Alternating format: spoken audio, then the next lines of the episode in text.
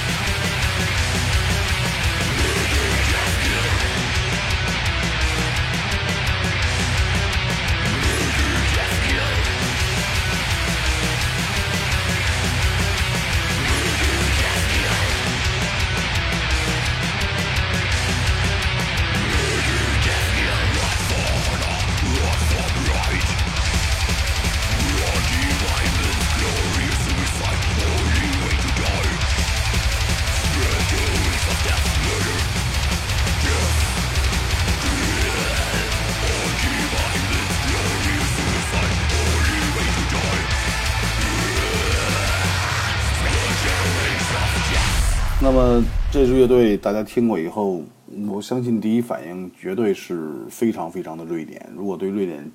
死瑞典式死亡非常非常喜欢的话，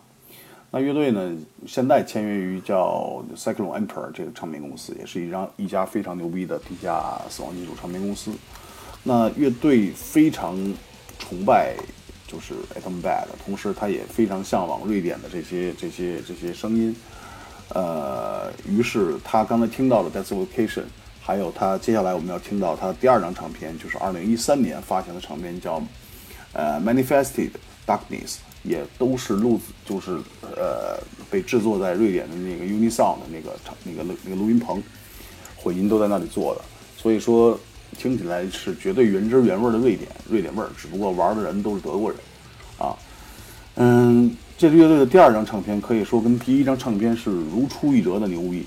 呃，可能我我记着是换了几个乐手，但换的不多，大部分的成员都在。但是这张唱片呢，这个从封面上，我个人认为会比第一张唱片来的更更更漂亮一些吧，可能让我更眼前一亮，更瑞典那种潺潺的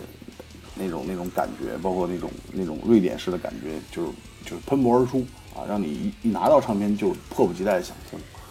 同时，这个乐队呢。还特别有一个习惯，就他们特别愿意出一些 split，呃，就是分级，就是跟别的乐队两个乐队一块搞一张小唱片，啊，唱片都很小，大概也就两首歌啊。一般在原来的时候，记得呃刚听打口袋的时候，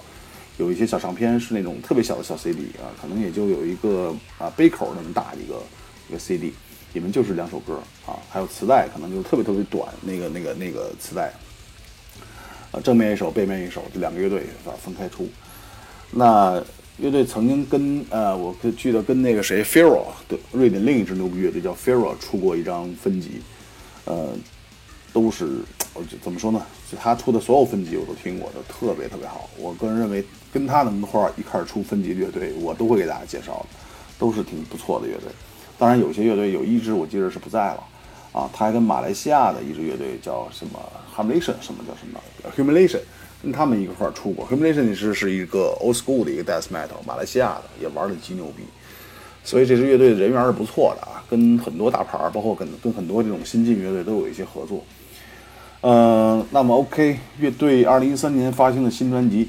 《Manifest Darkness》，我给大家介绍其中的两首歌吧。一首歌叫《War Master》，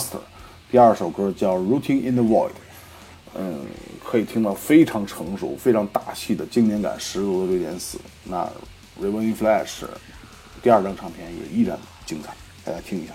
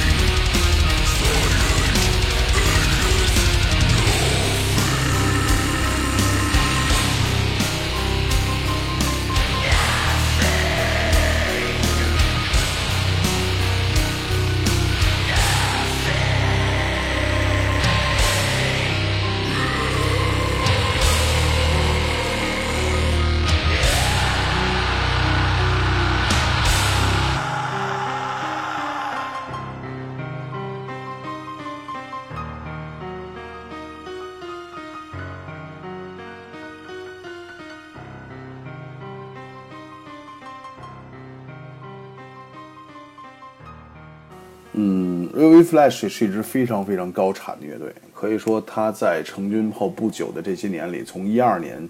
一直到一一直到现在吧，好像到一直到今年，一直到一一八年年底，几乎乐队每年都会出现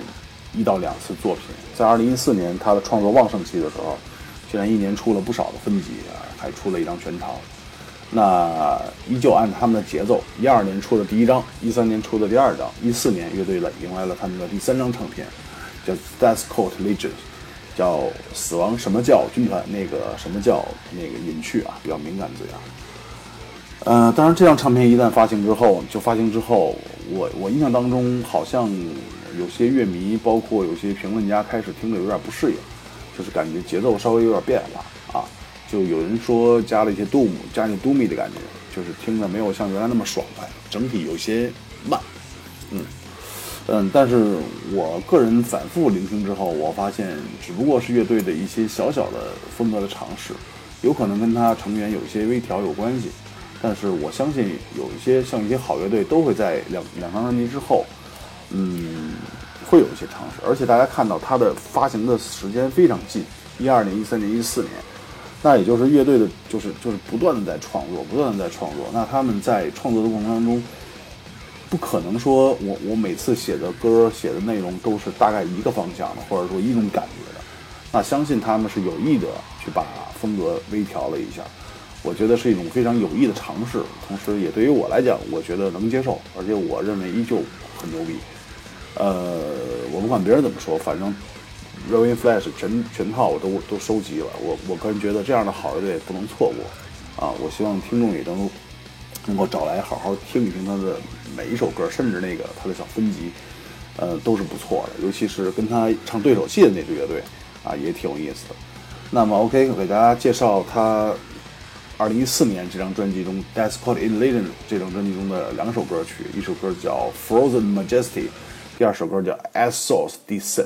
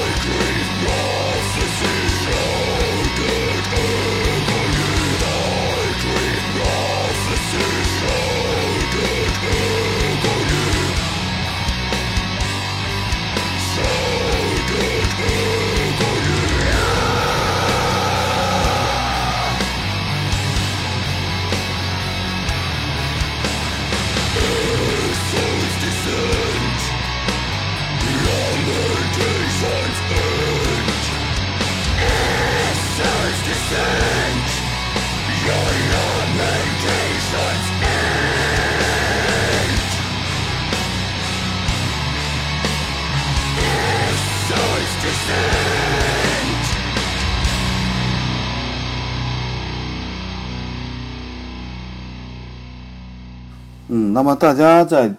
刚刚说的那张唱片发行之后，其实大家发现一个特别嗯有意思的变化，就是乐队唱片封面的颜色有了一些调，有一些变化。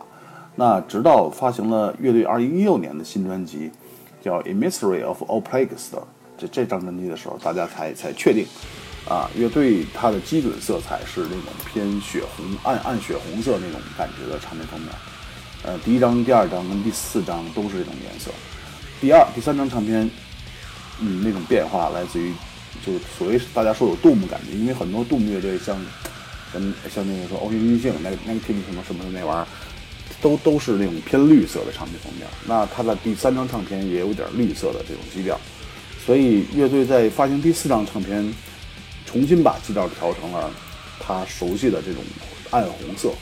啊。那当唱片封面一推出的时候，好多乐迷就开始欢呼啊，认为我们的 Red Flash Red Flash 又回来了。果不其然，唱片的风格回归到前两张的那种那种那种标准，而且这种制作，包括整个的风格动力感也消失了一些，整体的这种爽快感跟经典感又再次回到我们耳朵耳边。所以说这张唱片，嗯，我是个人认为是他目前截止到目前最大气的一张一张唱片。呃，很多作品都值得反复的聆听。那么这期节目呢进展比较快，那这已经是这张这个乐队的最后的呃两首歌。大家仔细聆听吧，下一期会给介给大家介绍另一支刚才说的跟他分级的那个乐队，叫呃 f a r o 这几期会连续紧密的介绍几期这个瑞典死了。我个人在反复听，可以这么讲，过去这个半个来月吧，一直在反复听这些瑞典的经典唱片。嗯，我可能今年还会再去趟美国，到时候我可能会。找一个美国的一个金属文化的一个一个一个探究啊，可以找找一个唱片唱片店，拍些照片放到我的节目里面，大家看一看，